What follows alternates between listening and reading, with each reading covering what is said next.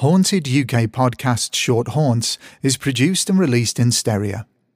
Listening through an environment such as headphones or stereo speakers will ensure you get the best experience. Here at Haunted UK Podcast Towers, we're committed to giving you high quality, great episodes time after time after time.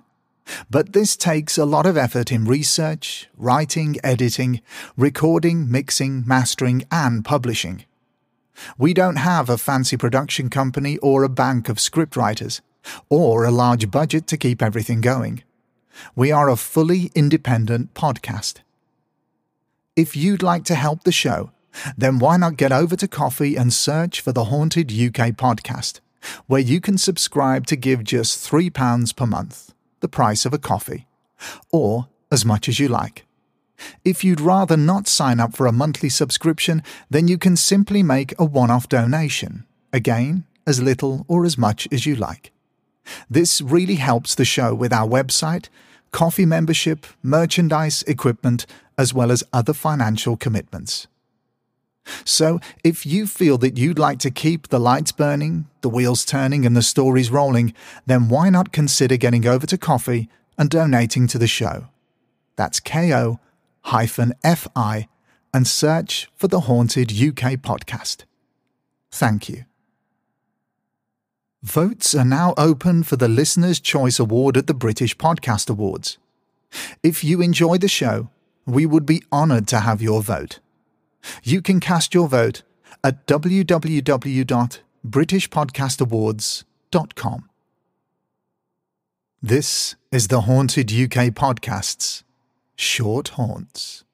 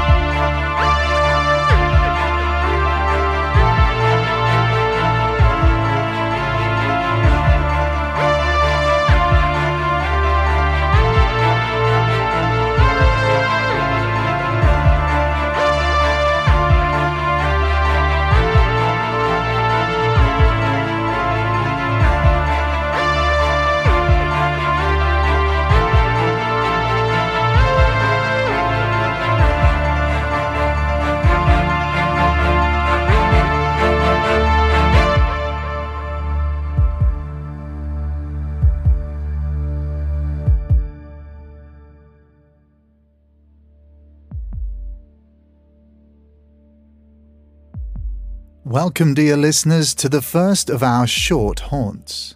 A shot of scary. Just for you. So grab a hot chocolate, maybe a tea, maybe something stronger, because this is Haunted UK Podcasts Short Haunts. Let's go back to 2009 to a big old Victorian house, which, according to the listener, looked unhappy from the start. This listener wishes to remain anonymous, and their story is truly spine tingling, sad, and strange. Let's call our listener Lizzie, and we'll let her take up the story from here. I was in my mid 20s at the time. My lease was coming up in my pokey, slug infested flat. It's not a joke to say that slugs haunted me. They used to come up through the floorboards, it was almost supernatural. Don't worry, this isn't a tale about slugs, though. No, this is much worse. After a bad week of noisy neighbours, another attack of slugs, and my time coming to an end anyway, I decided enough was enough. My cousin and her best mate were looking for somewhere to stay, and it seemed the perfect time to go. My cousin Abby found about five houses to take a look at. We spent one fun Saturday pursuing them all. Various shabby rundown places which seemed depressingly in our budget. But then, there was this one place Liddington Road. Not its real name, but close enough. It was huge, but strangely cheap. Suffice to say, we all fell in love with it, with its Gothic archways, huge double bedrooms, Art Deco bathroom, and a curved staircase which beckoned for dramatic entrances.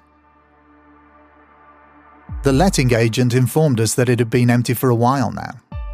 The owner no longer wished to live there. Too many bad memories, going through a messy divorce and wanted to rent it out for a while. Perhaps alarm bells at no longer wanting to live there should have rung loud and clear, but of course, it didn't. We couldn't believe our luck. We larked about on the staircase, swishing pretend skirts and vowed there and then to take it. In a giggle of hysteria, we raced to the nearest pub afterwards and clinked our beer glasses in celebration. Times were going to be good. No more slugs. Yet at the back of my mind, as impressed as I was with the place, I didn't actually like it. Which made no sense. It was my ideal home. When we looked around, I had a sense of claustrophobia in the large, lavish rooms, around my throat. It was hard to explain, and when we poked about in the cellar, I felt a pair of eyes boring into my neck. Certainly, the place had a strange visceral effect on me anyway. Of course, I pushed all of these feelings and notions aside. Feelings of excitement prevailed. I wouldn't be living on my own anymore, and it would be so much fun. It's a shame that I didn't listen to that nagging feeling, my intuition perhaps, that this wasn't a happy house. Plans were made, boxes and bags were packed, and a sense of optimism in the air. And so, one late summer's day, my boyfriend, now my husband, suggested going for a picnic in our local park. Now, this park was right by Liddington Road, and as we were walking past, and knowing the house was empty, we couldn't resist having a quick peek through the window. When we looked in, though, we saw a bird, a swallow it seemed, circling around and around in the living room, flapping about, almost gasping for air, frantic. It was actually quite distressing, and we weren't quite sure what to do. I ended up ringing the letting agent, who said he would call in and have a look. Later, he reported no bird was there. Puzzled, he said with a bemused chuckle, Are you sure? Apparently, all the windows were sealed shut. We moved in and all was seemingly well. The washing machine was in the cellar, and that quickly proved a problem. Full of the owner's gym equipment, golf trophies, broken ornaments, and photos from his broken marriage, the cellar was quite a tricky place to traverse. It wasn't somewhere you could quickly dart across the room and race upstairs and leave. Everything was in your way. It was a difficult space. None of us admitted it, but none of us wanted to go down there. Of course, we had to, but when we did, when we did, it's hard to explain, there seemed to be a noise, which wasn't audible as such, but somehow pervaded your senses, raised your hackles, and I would get that tight, constricted, claustrophobic feeling in my throat again. The worst thing was that you felt like you were being watched, and that was very hard to shake off. I remember coming up from the cellar, laundry load empty but feeling rattled. I went into the kitchen to begin dinner, but I kept touching the back of my neck. I felt like something was very close. The power of the mind, perhaps. Or was I being watched by something? I don't know. I still don't know. For the next few months, aside from the unease and lack of light, it was a very dark house, with a musty yellow light in the living rooms, which made me, to be honest, think of death. It began to be apparent that none of us were happy. My job suddenly wasn't going well. I kept getting ill Abby and Colette were beginning to have issues in their relationships, and my cousin Abby had a car accident. Thankfully, she was fine, but there was this feeling that bad things were happening outside of our control. a sense of menace was gently toying with our lives, just enough.